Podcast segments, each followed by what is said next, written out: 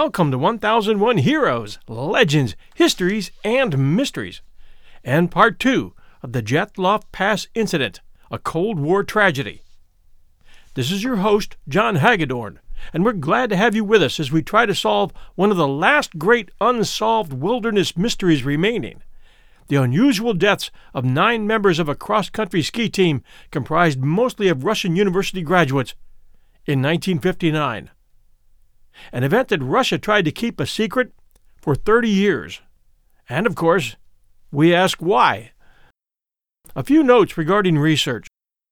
Temperatures minus 18 degrees Celsius is 4 degrees Fahrenheit.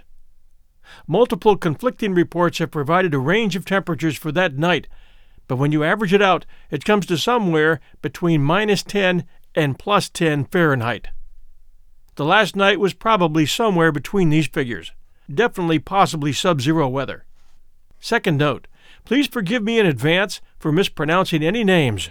I checked Dyatlov before we started, and I've been pronouncing that correctly, as it would be pronounced in Russian. Third note always feel free to send your input to me at 1001 Stories Podcast at gmail.com, and that includes ideas and theories. First, as promised, some of the more accepted theories for you to review. First, the group ingested hallucinogenic mushrooms and tripped out, leaving the tent thinking they were in Shangri La. One story goes that the local Mansi tribe actually fed mushrooms to reindeer and then they let the reindeer digest them, having discovered that reindeer urine was hallucinogenic. How true that is, I have no idea, but it is interesting. No drugs were found in the skiers' systems at the autopsy, so that idea is out. Second, an avalanche. Still a possibility. But people familiar with Dyatlov Pass and the location of the tent, if that's where it was, say highly unlikely. This was not a steep slope. Third, the group heard loud sounds that they mistook for an avalanche and got out of there fast, some still in their sleepwear, most without shoes. A bomb crater measuring a 100 feet wide and 50 feet deep has been located on Google Earth, further down on the eastern slope of Dead Mountain.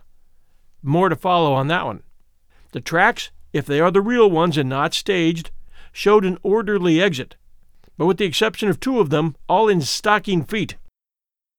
Fourth, a wild sex orgy, and drinking resulted in all of them leaving the tent in a frenzy. But no sign of alcohol was found, and none of them had had sexual intercourse recently prior to dying. Fifth, low level sound waves created by the canyon thermal dynamics caused panic and confusion. Okay, but that didn't break skulls and ribs. Sixth, a Yeti.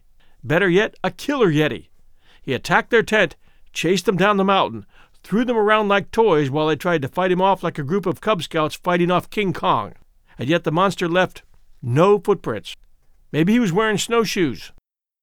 Some say that one of the camera frames captured a picture of what might be a Yeti. You can go to dyatlovpass.com, D Y A T L O V.com, look at the pictures and the information, and like me, you're probably going to think it's a person not a Yeti. As far as I'm concerned, the Yeti's out. Seventh, fireballs, two types. One caused by nature, the other a byproduct of nuclear testing, having been witnessed to explode at times in brilliant bursts and known to be witnessed most often near nuclear storage or testing areas. There are dozens of reports on this phenomena. It might have been common in the Urals, as some people say, but fireballs alone have never been known to kill people. Note, it was very likely pictures of fireballs or plasma orbs found on Semyon Zolotov's second camera. Eighth, that between one and three of the group were working for Soviet intelligence and had brought radioactive samples to place in the hands of CIA agents who had arranged to meet them there. The deal was botched, and the bad American agents killed the entire group. I'm betting heavily that in 1959, the U.S. had been receiving reports of Russian nuclear activity, and that's why they developed the U 2 spy planes to prove it. So they already knew. Why bother to risk more agents? Maybe one of the group was going to sell some secrets and was using the ski trip as a cover for a meetup. Maybe a few of them, who had worked at secret facilities, were planning on defecting.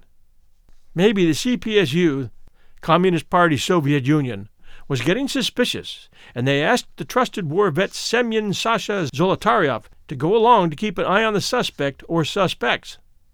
At least two in this group besides him had worked at top secret facilities. Maybe that's why Zolotaryov had, unbeknownst to the rest, two cameras. On that fateful night, he left one in the tent and carried the other on his neck. One roll of that film was found on the camera, destroyed, in part, they said, by water, but not entirely. But he may have been the good guy in this episode as well. His carry camera showing photos of balls of light passing behind tree branches, and what shows like a rocket falling in two of the pictures, was found around his neck. These were the last frames he took, so he was trying to photograph the strange phenomena he was seeing, with hopes of doing what with it? I think to leave proof of what was going on around them and what had caused all this. He wanted us to know. I think he knew they weren't coming out of this alive. Ninth theory the old standby aliens. I don't think so. Again, put together the rocket and the plasma orbs, when first witnessed, thought to be a byproduct of sophisticated particle accelerator weapons used by the Luftwaffe in World War II to shoot down and sometimes pursue planes. And following that, seen near a number of nuclear weapons testing facilities. Tenth theory it is very possible that the Dyatlov ski group died due to a series of events originally caused by military testing of top secret weapons in the area of their campsite. That a follow up attack by the KGB may have occurred, and that a restaging of the crime scene may have taken place to cover it up and plant false leads as to what caused the skiers' deaths. If any of this occurred, they deserve closure and truth, and so do their families. I've looked at all the theories, and I believe that some type of weapons were probably involved, and that they were very likely followed by a cleanup mission to make sure there were no witnesses. Whatever route you take toward an answer, this is an incredible story. When Anatoly Gushkin published his highly controversial book, The Price of State Secrets is Nine Lives, in the so called Enlightened Russia of 1990, he was still forced to announce, 40 years after the fact, that his theories that Russia was doing any military testing in 1959 were all pure conjecture, just fiction. But Gushkin had it right. They were testing so much that parts of the Ural Mountains glowed, and fiery plasma orbs, likely created by the lease of nuclear energy into the atmosphere, danced over the mountains. Look it up, and you'll find that fireballs and glowing orbs, while found in nature, are also thought to be a byproduct of nuclear weapons production and testing. Russia was so tight lipped about the ski incident that it wasn't until 2003 that the story of the Dyatlov Pass came out and still to this day, many details, like the diary mention of their stop in Sarov, home to the Soviet Union's top nuclear research and testing facility, are purposely omitted from the narrative and the maps. Most of the individual diary entries mention Sarov, 1. due to Yuri Krivonishenko's arrest by the police for public singing and general goofing off, and 2. because the group picked up equipment there in Sarov and three, because they had a great Q&A session with school children interested in hiking. Very innocent, except the local guards at the station were very, very uptight. The events of what we're told was their last night alive, February 2nd, 1959, have been detailed in Part 1, but to refresh your memories, the ski team, as the story goes, had bedded down for the night in their large tent on the side of a gentle mountain slope the east slope of Dead Mountain, when they were excited by something occurring in the sky outside their tent. Camera photos from Semyon Zolotarov's camera show a brilliant burst of light, a rocket visible in the sky, and web like plasma orbs moving through or behind trees. Those shots probably taken when they reached the woods. It has been said that they had set a camera on a tripod to get some of those last pictures. Valentin Yakimenko, who was a fellow student to the Dyatlov group and a member of the rescue team, presented at the Ural Federal University at the annual Dyatlov Conference in 2015, an examination of the films in the group cameras. He claims Zolotaryov grabbed his camera to take a picture of some lights in the sky. According to Yakimenko, two of the negatives seem to depict a section of rocket or plane which may have broken off after a failed military experiment of possibly a two stage rocket launch. As previously mentioned, you can review the pictures at dyatlovpass.com forward slash cameras forward slash Zoloratov. I'll leave a link in the show notes for you. That brilliant light picture I talked about included the tops of the back of heads or hoods of three of the team members who must have been positioned outside, standing in front of the camera, which apparently was on a mount. That may have been, and probably was, the last picture from the campsite. Zolotaryov may have taken those glowing orbs from the tree line, as branches are visible with the orbs. The tent site has no trees, it's on a barren slope. It needs to be noted that the brilliant light shot tells us a lot. That when that picture was taken, the group, obviously fascinated with something in the sky, was taking the time to photograph and watch the lights in the sky. Something happened as a result of that blinding flash or what followed it that caused them to leave the safety of their tent and head downhill. Seven to eight of them in single file, if we can believe the tracks that were found. Two more tracks joined their trail midway down the slope. Did the flash signal an attack? Was it a natural occurrence? Or was it an explosion? All we know is that at least seven sets of footprints were found leaving the tent, heading down the hill, down the slope, in a single file. The tracks disappeared after 500 meters. That's 1,650 feet, about five football fields. And that's the middle of the pass floor very likely much deeper in snow. They then walked across a narrow plain to the tree line on the other side, amounting to a nine tenths of a mile hike. There were two with boots, the others were in their stocking feet. They'd traveled in the dark across snow, with some of them definitely lacking proper clothing, and walking in an opposite direction from their supply stash that they'd created for their return trip. Eventually, all of them took up different positions at different distances from a notable cedar tree that's located near that woodline. They were free at this point to separate, take up positions, climb trees for firewood, and dig shelters to try to survive. So they were not in captivity or tied or being interrogated at that time. If any had been injured up to that point, they were being carried. If seven footprints leaving the tent is correct, and two joined them. That's all of them, that's nine, which would mean they were all standing when they left the tent. Now, nearly a mile away, and in the perceived safety of the tree line, they were far from the tent and on their own, but, but slowly freezing. Why leave the tent? And since they did, why not head for the supply stash? And why in their socks? That and the injuries that they suffered have been the biggest part of this mystery. One theory holds that while they were distracted by the light show, they were approached by an armed group who demanded they drop their knives and hand over their clothing so it could be searched, so it could be searched and they could be interrogated. Remember, nothing was stolen from the skiers' pockets or the tent, so theft was not an issue. If this scenario is true, the attackers were looking for something specific. If they were government agents, maybe microfilm?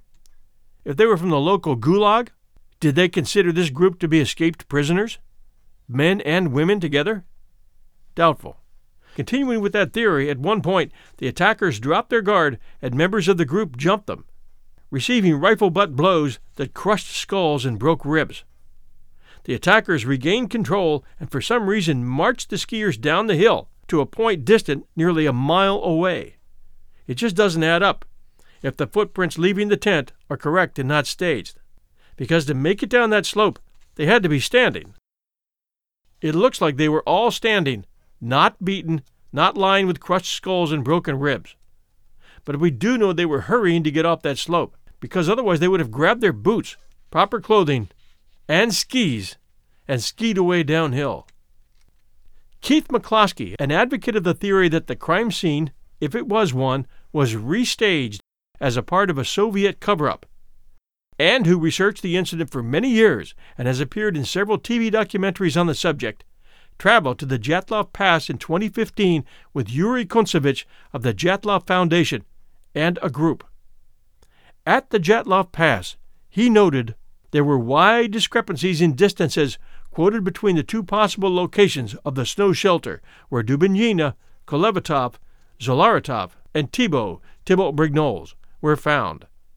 One location was approximately 80 to 100 meters from the pine tree where the bodies of Doroshenko and Krivonishenko were found.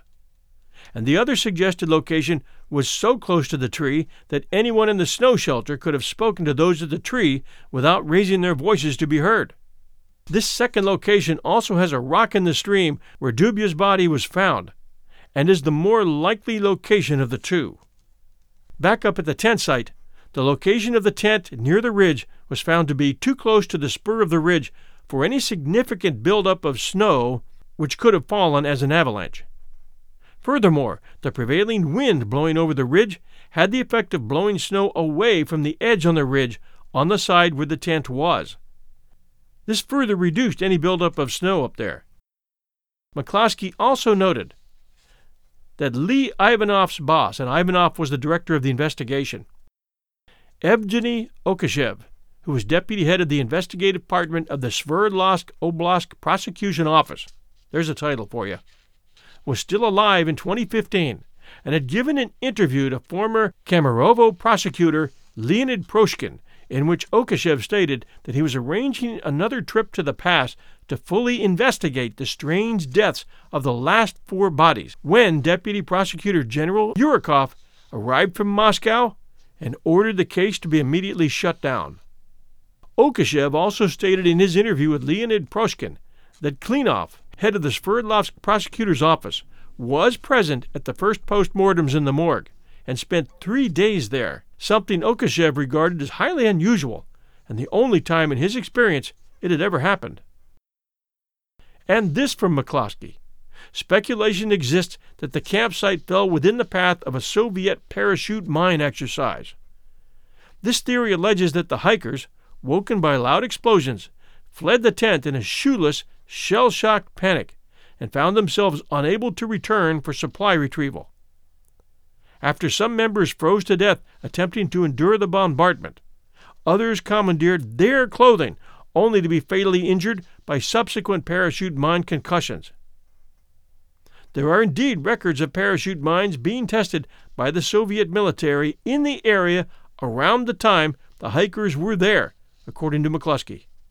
Parachute mines detonate while still in the air rather than upon striking the Earth's surface and produce signature injuries similar to those experienced by the hikers. Heavy internal damage with comparably less external trauma. These are not shrapnel mines. They emit destructive waves capable of knocking down buildings and stopping tank columns. McCloskey's theory coincides with reported sightings of glowing orange objects floating and falling in the sky within the general vicinity of the hikers, potentially military aircraft or descending parachute mines. And we add another group of hikers 31 miles south of that ski group that night witnessed glowing orbs in the sky to their north, and it made the papers. That placed the orbs roughly over the group's campsite area. When you visit Arizona, time is measured in moments, not minutes.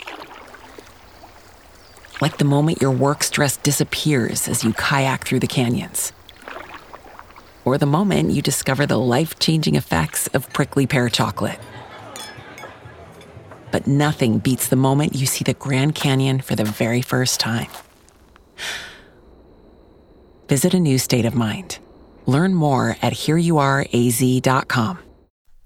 And here's how the report read On the evening of February 2nd, another student hiking group led by Anatoly Shumkov climbed Mount Chistop. Their notes Mercury is way below minus 30 centigrade. At least there is no wind. Finally, one more trek upward, and we're on the top. A truly unique feeling. The main mountain range of the Urals stretches across the northwest. About 25 kilometers away, the snowy white dome of Mount Otorten is looming against the dark, Night Sky. That entry from Mikhail Vladimirov, member of that ascent. Our ski group was already preparing for the descent when the sullen clouds in the north suddenly flashed silver. A white spark flew upward from the depths of the valley of Otorten and floated between the mountain peaks. And we add that white spark could have been a ground launched rocket carrying a parachute bomb. This thing was flying silently and slowly from the south to the north over the ridge of the Urals. It was glowing quite brightly. The way it illuminated the hovering clouds at the height of 2.5 to 3 kilometers was very strange. That from Anatoly Shumkov, the leader of that group who had just climbed Mount Chistop and was getting a show. McCloskey continues. Some also speculate the bodies were unnaturally manipulated by cover up or cleanup teams due to characteristic livor mortis markings discovered during the autopsy, as well as burns to hair and skin.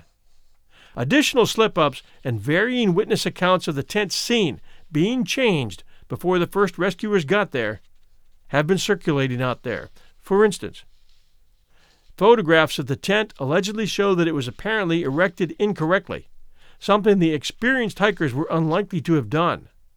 This would indicate that it was either reconstructed or moved, possibly away from a bomb crater. And a crater on the eastern slope has been found, as, as earlier mentioned, using Google Earth.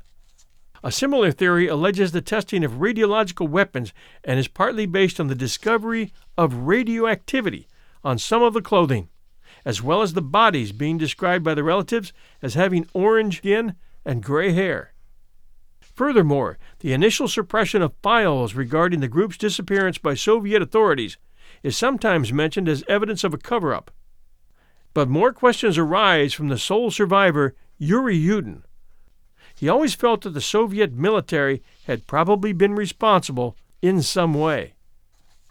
In an interview last year, he recalled that he had been asked to identify the owner of everything found at the scene, but had failed to find a match for a peculiar blanket that seemed to be of military origin and was known to be used at prison camps, as well as by the military. And here we note that found on one of the girls, between two outer layers of clothing, which incidentally were inside out, a pair of military style glasses.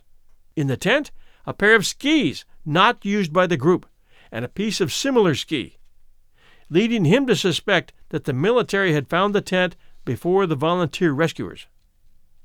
Whether or not they had been involved in their deaths or a restaging of the tent, no one knows for sure. Yudin also recalled that the authorities had seemed more interested in why the hikers were in the area in the first place than in how they died. If they were really killed by a natural force, then there would be no secret, and we would not be talking about this 53 years later, he observed at the time. Add to this a report of a bomb crater which came out just this past November from a Russian blog called planetavoski.com, which, thanks to Google Translation, reads Planetavoski.com reports that Valentin Dezhdyryov, a longtime Dyatlov Pass investigator, claims he has found a previously unknown crater approximately 30 meters, that's 98 feet, in diameter, about 3 kilometers or 1.86 miles from the location of the pass on the eastern side of Dead Mountain, where on February 2, 1959, a group of experienced ski hikers led by Igor Dyatlov mysteriously perished. After examining an aerial photograph of the terrain, Dezhdyryov concluded he was looking at the remains of a weak nuclear explosion which turned rocks in the area to a reddish glass. Weak, meaning not on the level of Hiroshima and we add. Very interesting. If you dig around, you'll find that it takes the equivalent of a 500 pound bomb to leave a 100 foot diameter crater. We say equivalent because a smaller nuclear device, present then in 1959, and being tested, could achieve the same. A German, now Russian, Luftwaffe parachute bomb, called Luftmine 500, like the ones Russia inherited from the German stockpile when Germany fell, comes in two sizes the 500 pound and the 1,000 pound bombs. It is designed to destroy using a blast wave to knock down buildings and destroy tanks and armored vehicles. If you look it up, you'll find that primary blast injuries caused by being under a thousand feet from this bomb's blast include crushed skulls, broken ribs, broken necks, bloody faces, and other assorted internal injuries caused by both the blast wave and being thrown against trees and rocks, etc. External discoloration would have been experienced due to the heat and possible radiation given off by the blast. Parachute bombs igniting over the treetops where the group was trying to survive could also cause those injuries. A failed weapons test? Same results. Pieces of exploded rockets or bombs would likely have been found and removed by a radiological cleanup team equipped with Geiger counters and assigned to follow up the testing. What if they had pitched camp within 500 feet, one tenth of a mile, of that blast, and their campsite had been moved and restaged out of that area so the blast crater and any fragments of the bomb would never be seen or found? We could try to make the case that they all suffered death in one explosion and all was restaged to make us believe that something entirely different had happened. Except that the coroner said that many of them died six to eight hours after eating their last meal. Those deaths would have come at midnight to 2 a.m. Back to Soviet secret weapons testing. We have yet to prove that the Soviet Union wasn't just kissing babies and trying to make peace flower rings in the 1950s. What follows here is not conjecture. First and most important, keep in mind the Cold War scenario that had Russia wildly scrambling in the late 40s and 50s to develop not only an atomic bomb, but atomic super secret weapons that could be used for dozens of purposes, like radiating enemy combatants, knocking down planes, or stopping an enemy tank column trying to travel through a snow covered pass in the Urals. All this takes practice. And of course, they had to test those weapons somewhere. We'll begin by dispelling any notions you might have regarding there being no Soviet nuclear weapons testing years before the U.S. said they discovered that they even had nuclear capabilities. And we'll illustrate the Soviet disregard for human lives in the process and in the wake of this testing. This from a New York Times article by Marlise Simons, November 7, 1993, entitled Soviet Atom Test used thousands as guinea pigs, archives show. On the morning of September 14, 1954, in the Ural Mountains, about 600 miles southeast of Moscow, the Soviet military exploded an atomic bomb in the air near 45,000 Red Army troops and thousands of civilians as part of a military exercise. How many people were killed or maimed or became ill as a result of that exercise may never be known. But a film of the test recently obtained from secret Soviet military archives sheds new light on the often reckless nuclear testing during the Cold War and the use of people as guinea pigs, nuclear specialists say. Among the disclosures of the film, parts of which were shown in Paris last month, are that the Soviets, in a single test, exposed their troops to radiation levels 10 times as high as the maximum then permitted for a whole year for American troops. It also discloses that the Soviet troops were exposed to high radioactivity for an extended time, at least the whole day. The purpose of the exercise, as explained by the film's official narrator, was to test whether troops could fight a battle in an area immediately after it was hit by an atomic bomb a committee of Soviet veterans is seeking government compensation and special medical treatment for what the veterans say are years of radiation induced illnesses. And the film provides the first public documentary proof that the test took place. Veterans were recently told by Russian generals that the explosion was an imitation atomic blast. And that was the end of the article. We add that Russian generals have always said stuff like this, and the Russian government is no different today, despite Glasnost. Coming out the winter when Germany fell in 1945, Russia inherited countless stockpiles consisting of all types of weapons. So many, in fact, that it took years to figure out what they were capable of. For many were products of top German scientists who had been busy with all types of rocketry, nuclear tipped missiles, and warheads, bombs of all types and sizes, radioactive high intensity beams capable of taking out planes, exploding radioactive devices using high intensity light beams, death ray machines, and even, it's rumored, death ray pistols.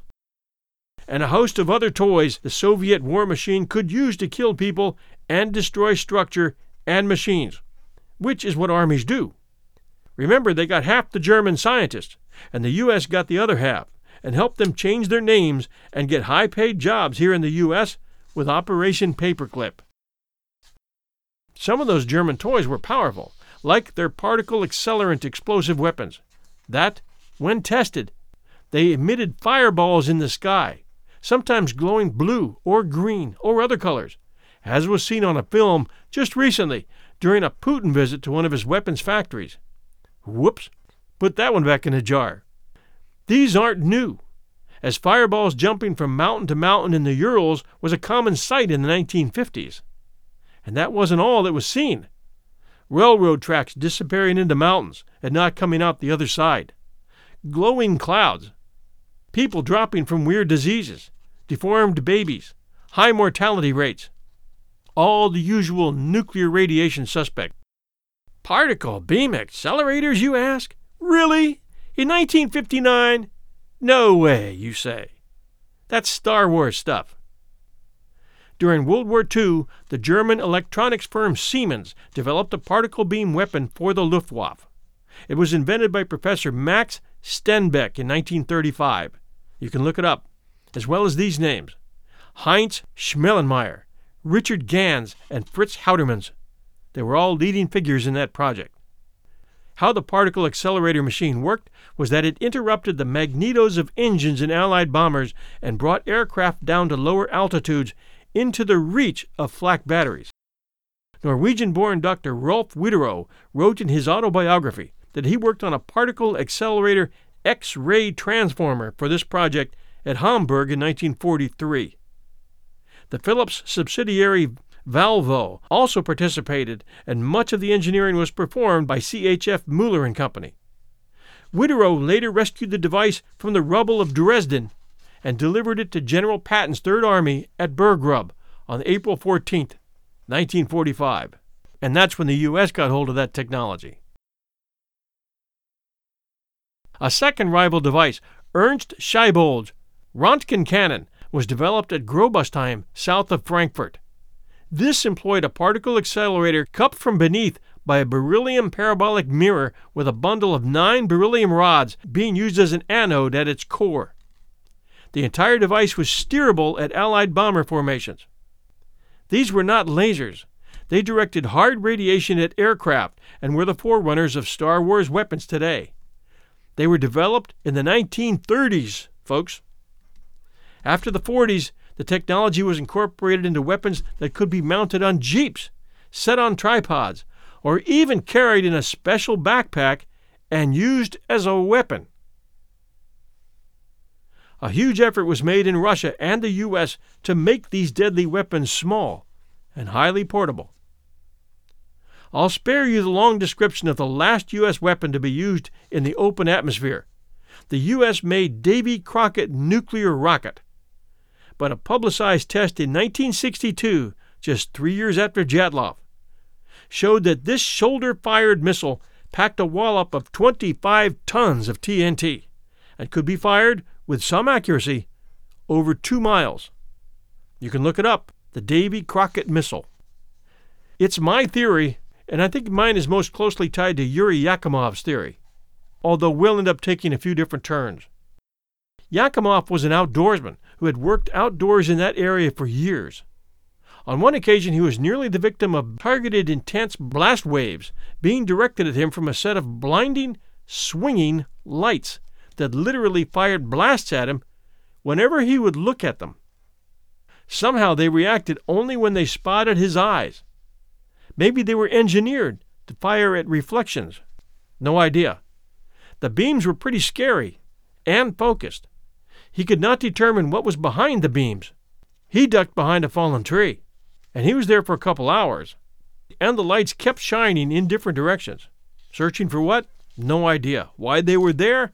No idea. Before the lights left, he heard a crackling sound like static electricity, like a generator shutting down. This happened to him only once. But he found other men that had had the same thing happen. Whether the lights were part of a secret weapon or from an unexplained source, he didn't know, only that they had extreme targeting power. He thinks some members of the ski group may have been exposed to similar beams, but did not learn to look away. Yuri has spent years researching and digging for answers, and he's a big part of everything they know. And he's a big part of everything that's known at this time. Our reconstruction of the story begins here. With a view to using the remaining daylight, at approximately 5 p.m., our group set up the tent with the entrance looking south and stacked backpacks and other things inside. Someone in the group took a photo as the tent was being set up. This was grouped in what they call loose photos. It shows the tent on a snow plain, not in the woods or with trees visible. With them, they had food for two or three days, at least one axe, a saw, and Igor's small camp stove that could be suspended inside the tent. The stove was filled with firewood they had brought along from the previous camp, but they never ended up lighting it that night. Nor did they make any diaries, which was usually a nightly event. The edge of the forest, visible in the last light of day, down the slope and across the pass below, was 1.5 kilometers away from the tent, and there was no other place to take firewood from. According to the investigation data, the air temperature in the region on that day was minus 25 to 30 degrees centigrade, which is minus 13 degrees Fahrenheit, with a strong wind. A campfire and cooking a hot dinner in the open was out of the question. They did not have enough firewood for that, and the strong wind would prevent it. Most probably Thibeaux Brignolle, or Thibeaux as friends called him, was on duty that night, awake and dressed.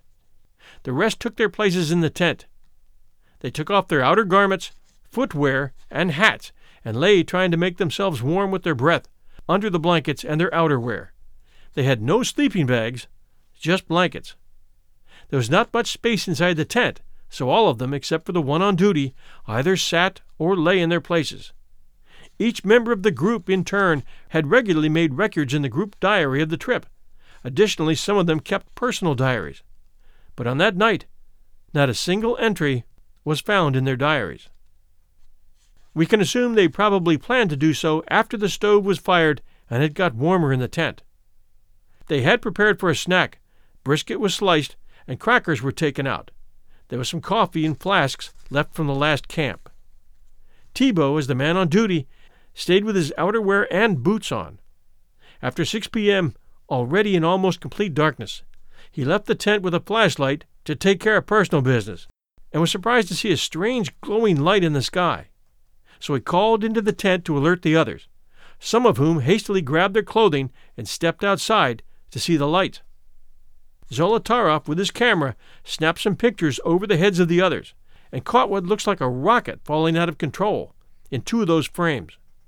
Seconds later, that was followed by a huge boom not too far away, followed by a deep rumbling and suddenly they realized that a bomb has detonated close by, a big one, and a brilliant burst of light suddenly hits them, causing Zolotaroff to hit that shutter just at that second, catching that brilliant light and the backs of three of their heads just before a blast of superheated wind knocks them down and collapses the tent, while at the same time the ground underneath them is rocked by the impact of that blast.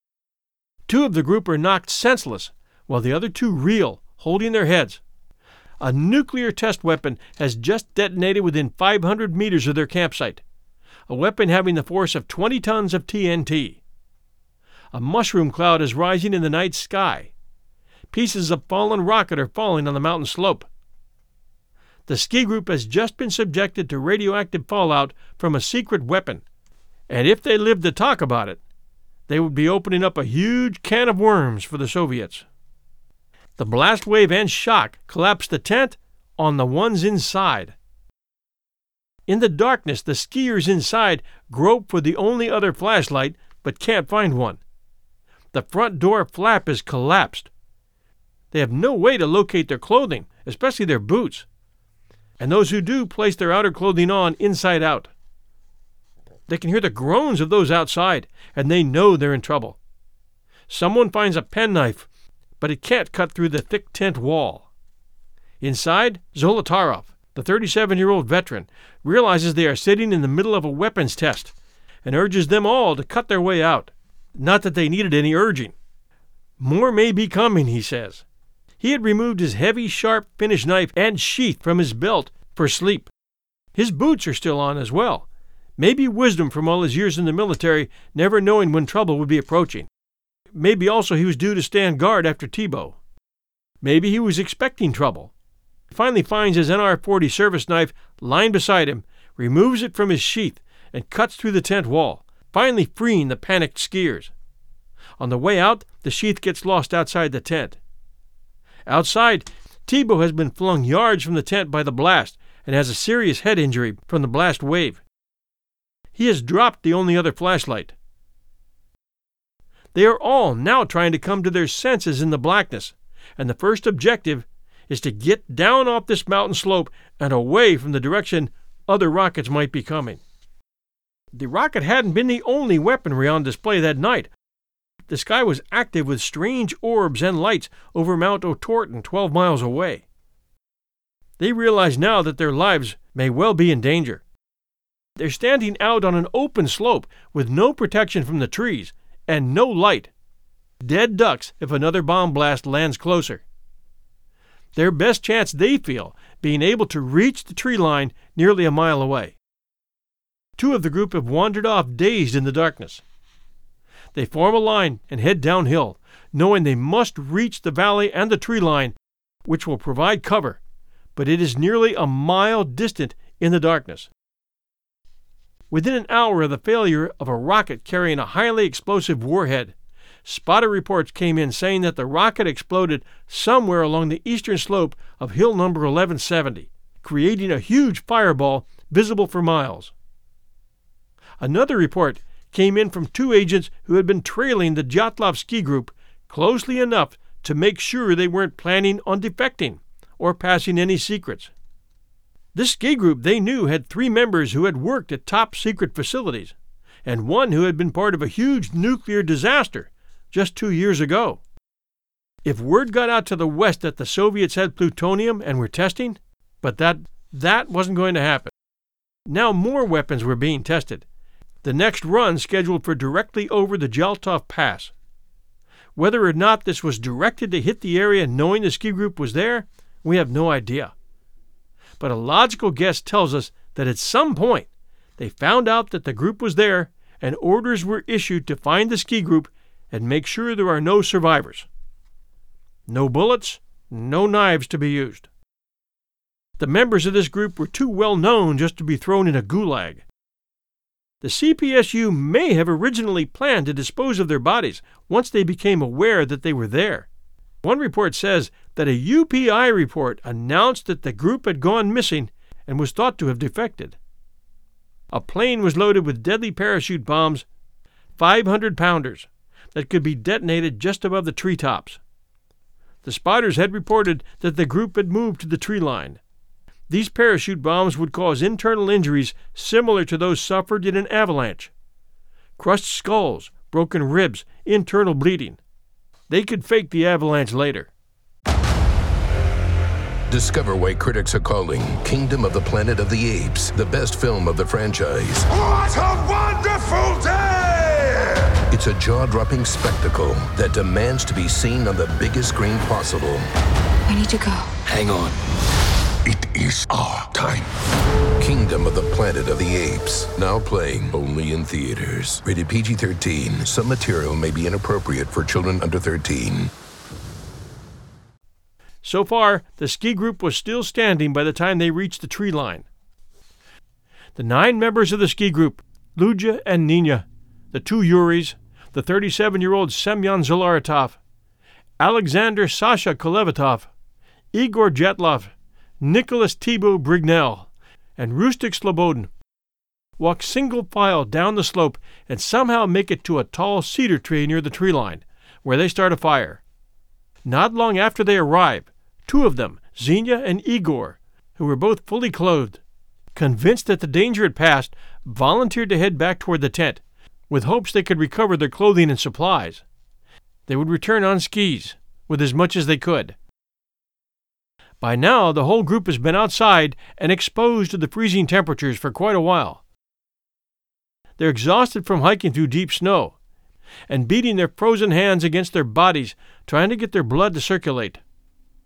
They watch Igor and Xenia disappear into the darkness. The remainder of the group starts a fire beneath the cedar tree. Yuri Doroshenko and Yuri Krivonishenko cut branches from the cedar tree to feed the growing fire, hoping this fire will save them all, not only from its warmth, but also possibly serving to attract a search party. As the others grab fallen branches, while trying to stay near the fire, the two Yuris exhaust themselves climbing the cedar tree to harvest more branches. Their faces, arms, and bodies, now becoming frostbitten, are becoming impervious to pain and getting torn and bruised in every way by the branches and trunk of the tree. They are risking their lives to save the others. Every minute in the tree and away from that fire is bringing them another minute closer to death than the others. One of them at some point shouts that he sees orange lights in the sky. Maybe it's their rescuers coming in helicopters.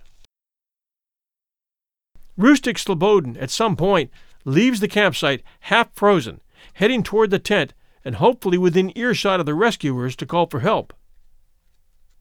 After an hour's struggle, he makes it almost halfway before the orange globes begin to explode in the sky over the pass. These are bombs being carried by parachutes, the parachutes are lit up like weird orange mushrooms by flares that show the spotters which direction the parachutes are headed. The bombs start to explode. The pressure waves hit him like a sledgehammer. In the woods, the impact shakes the cedar tree. Yuri Doroshenko and Yuri Krivonishenko both fall and lie still beneath the cedar. Semyon Zolaratov tries to find a small shelter that can protect at least some of them and leaves the protection of the one fire to set another in that shelter. And the three, Alexander Kolevatov, Luja, and Thibeaux, follow him deeper into the woods and hurriedly begin to create a dugout from a natural crevice and cover it with boughs. Semyon suspects a KGB team is coming, and he believes that they're now being targeted. Half frozen, huddled in the hasty dugout, waiting for their friends who have not made it back, and now having sunk to removing clothing from their dead companions to try to hang on to life themselves, Zolaratov snaps pictures as strange luminous orbs move through the trees around him. Blasts of light burst all around them. Within minutes, all four were dead.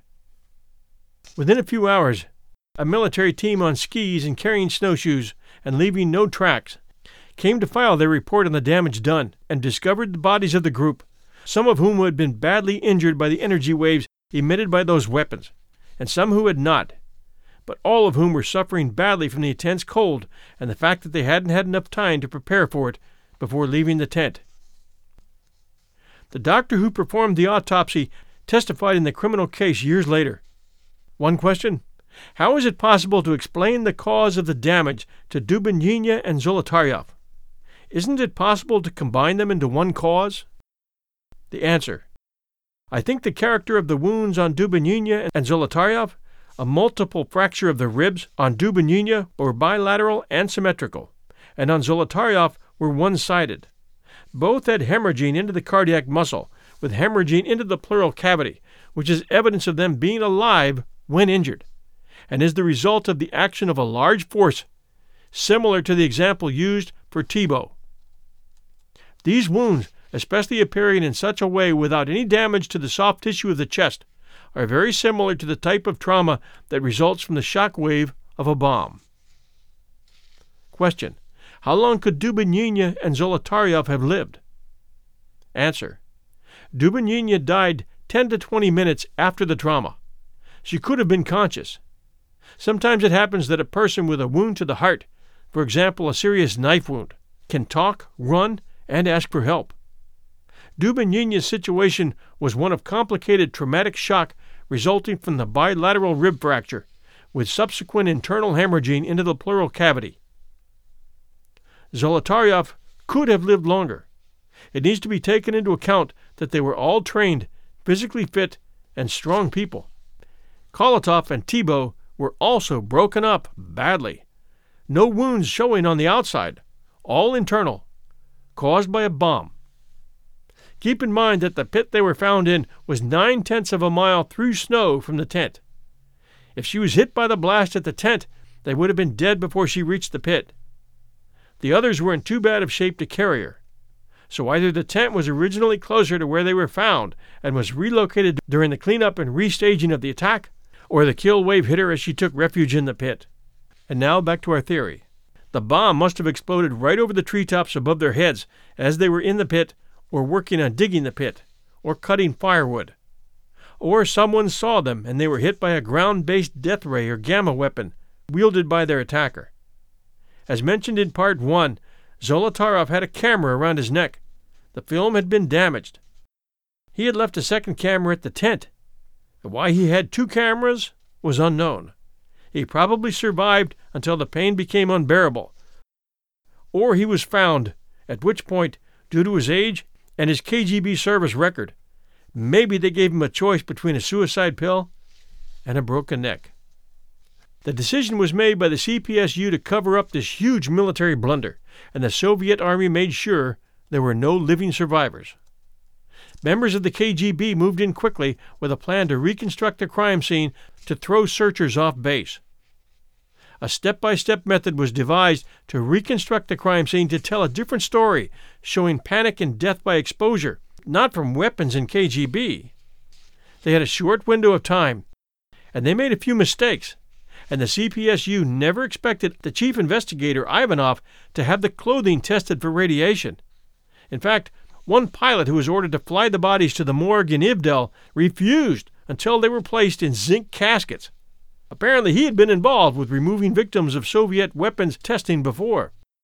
This narrative and theory may sound outrageous to some of you. But as we found, the deeper we dug, many in Russia have spoken up about it, and criminal cases are still being brought to Russian court on behalf of the families of the victims. The last one was turned down this past August of 2018 by the Russian court. Their answer being? They died from hypothermia exposure to the elements, case closed. And this following piece is about as close to an admission of guilt as Russia will ever get. This is from an interview with Evgeny Okishev, who supervised the investigation into the death of the tourists in the mountains of the northern Urals in 1959. Evgeny Okishev was the deputy chief of the investigation department of the prosecutor's office of the Sverdlovsk region. This is what he remembers. When it became clear that the tourists had died, we organized an investigation team under the direction of criminal prosecutor Lev Ivanov, and I was appointed to supervise their work. The impression of the examination of the tent, with its cuts and remains of food inside, was that the tourists had just sat down to supper and suddenly felt panic that made them all rush out. We tried to collect more facts about the pass. we learned that the location was a sacred site of the Mansi and that women were not allowed to go there. Since the tourists group included two girls, the Mansi were the first we suspected. However, this version was soon discarded. Interviewer question How did you follow on this version? What made you discard it? Answer I called the Ivdel district prosecutor and asked him to find a literate Mansi, an activist with whom I could talk. So when I came to Ivdel, there were already three Mansi men coming there at the prosecutor's request, one of them a quite literate person, people's deputy to the regional council. I had booked a room for the three of them at an Ivdel hotel, but they refused to stay in it. They preferred to sleep outside, in the snow, with their dogs. This is how the deputy, Mansi, explained it to me. I ride my sledge dogs even when I go to attend a session of the regional council and I always sleep with them because I feel it hard to stay indoors. We talked with him about the Mansi and their traditions. He asserted that the place where the tourists died was in no way sacred. On the contrary, any Russian appearing among them would be looked upon as something divine. People would try to touch such a person, make him their guest, as this holds good promise to all. It was absolutely clear from his behavior that the man was telling the truth. After this talk, the assassination by Mansi theory became irrelevant, but the question of panic remained. Question Why was the military involved in the search? Answer. This was on our request, and there were reasons for that. Shortly before that, we met with a worker from one of the prison camps in the North Urals. He described strange flashes of light which he and his wife saw late that evening on their way home from the cinema. The light came from the direction of the supposed accident with the tourists. We also received evidence from other local residents, and all of them spoke about a similar phenomenon. All testimonies were entered on our records of interrogation. We got a suspicion of existence of a military test field somewhere around. Could that be true? Could flashes be caused by a failed rocket launch that had killed the tourists? Question. But again, there's no such record in the criminal case. So what happened then? Answer. A group of the military under the command, if I'm not mistaken, of Colonel Archukov arrived. I talked to him, and he convinced me that no such facilities were nearby and no possibility of missile launches. But there was one instance that put us on the alert. When the last bodies were found later in May, an order came to collect all items found at the pass and send them for radiological examination. Also, all people who had been in contact with the things found in the tent and nearby were ordered to undergo body counting. And so it was done, but neither a reassuring nor any other results were made known to us. And again, the fact of some secret military tests being held was coming to mind. We applied with a letter signed by the Oblast prosecutor to either the Prosecutor General of the USSR or the Federal. I don't remember exactly now. Asking to explain what really were we investigating into? And how was it related to radiation? Could it be so that even the top commandant of the Urals military district knew nothing of any tests of armaments held there? In response to our letter, Deputy Prosecutor General Comrade Urakov came to meet with us and gave orders that we were to tell anyone who asked that the tourist's death was an accident. Urakov evaded all our direct questions about tests of armaments. I mean, he did not deny this version, but simply avoided direct answers. What's more, Urakov took absolutely no interest in the course of our investigation, as if the picture of the scene was absolutely clear to him already. He, however, took the case away with him. With that, our investigation came to an end. Just imagine, at the very height of the investigation, when dead bodies with strange injuries have just been found, the case is being taken away. And I clearly remember when we were signing our letter in the office of the Oblast prosecutor Klinov. He himself asked in doubt whether we had omitted something and had not fully checked one or the other evidence. We told him that if the top officials discard the military incident version, then all is left to us is to consider other possible versions. He found our considerations convincing and signed the letter. But again, the reaction from Moscow was such that our suppositions of a military involvement had been neither confirmed nor disproved. Question What is your opinion? Why Urakov ordered everybody to say that it was an accident? Answer It was, obviously, an order from the CPSU Central Committee. Next question Was KGB involved in the investigation? Answer I think they had been involved, only I was not let in on that. The KGB investigators must have been attracted. Such was the usual practice then. I can even suppose that while we sweated over fact finding, they had already known more, with their powers. Question. We have recently got through to the then head of the KGB investigative department for Sverdlovsk Oblast.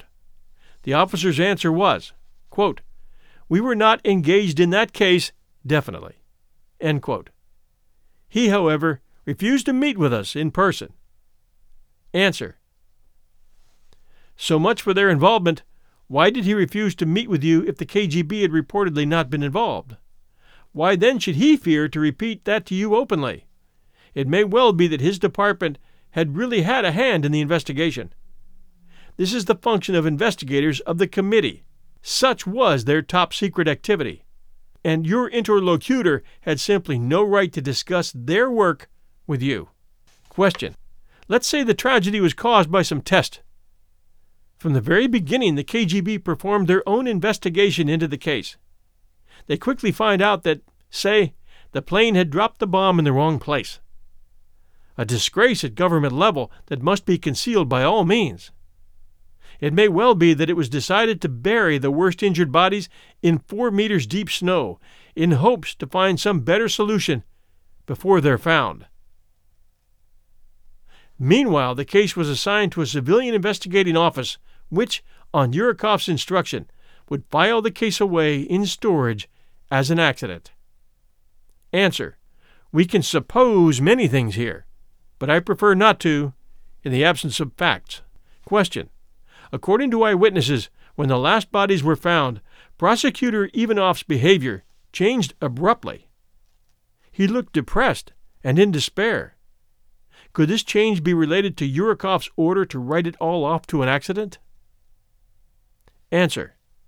I don't know what to relate it to. We, Ivanov and I, were in a very difficult situation then. Parents of the young people came to my office. Some of them cried and called us fascists, trying to hide the truth from them. I lost sleep after such charges, but could tell them nothing beside what I was instructed to tell by my superiors. Just imagine the situation mother or father of a student in my office. They come crying, saying they had just lost their only son or daughter. Like you want to ignore it altogether. Don't do any real investigation. Allude to an accident. We told them it might be an earthquake, a storm, or anything like that. But look, what else could we tell them? We knew absolutely nothing ourselves. Parents wrote letter to the authorities at all levels, I think to Khrushchev too, asking for investigation to be continued. The investigation was nevertheless closed. Not on our initiative. Question. Many people mentioned the unusual red color of skin of the deceased. Answer. Yes, the skin color was really unusual. Ivanov mentioned this in his report to me. Who else would have known such things if not him, a war veteran and a criminal investigator? He had seen many people frozen to death before, but nothing like this, ever. Question. So, what could have happened to them? Answer. I have a strong suspicion, after all those expert examinations, particularly after the radiation analysis made by some order from the top authorities, that there had been tests of some secret weapon or a launch failure. By that time, the USSR and the USA had signed a test ban and nuclear weapons production cut back treaty. New extra power devices needed to be created. It may well be that due to special secrecy, tests were conducted at locations unknown to the west. The students might have walked into a test area and got injured by something of that kind. Question. Right, and forensic expert Vozrozhdenny, too, described heavy injuries as if bodies had been hit by an automobile. So, talking of rocket fragments, where could they have disappeared? Answer. The military might have collected them. There are mountains more testimonials, but I think you get the point. And those were the key questions and answers, years later, from the man in charge of the investigator's office. Those testimonials include the mysterious death of pilots who were involved in the first sightings and the transport of the bodies, of medical staff involved in the preparation of bodies. At least one said that both women, although the story says they were found three months apart, were brought in at the same time and that there were 11 dead, not nine. Clothing was found to be radioactive. All testimony of lights in the sky was ordered removed. Objects were moved. It looks very much like the Russians had something to hide. In 1990, the retired prosecutor Lev Ivanov published an article, The Enigma of the Fireballs, where he states When E.P. Maslenikov and I examined the scene in May of 1959, we found that some young pine trees at the edge of the forest had burn marks, but those marks did not have a concentric form or some other pattern. There was no epicenter. This once again confirmed that heated beams of a strong but completely unknown, at least to us, energy were directing their firepower toward specific objects in the woods, in this case, people, acting selectively. We've presented all the theories, and now it's up to you to come up with your own. You can always share your ideas with us at 1001 Stories Podcast at gmail.com. And you Apple listeners, we also very much appreciate reviews. So please take the time to send us a review for 1001 Heroes, Legends, Histories, and Mysteries.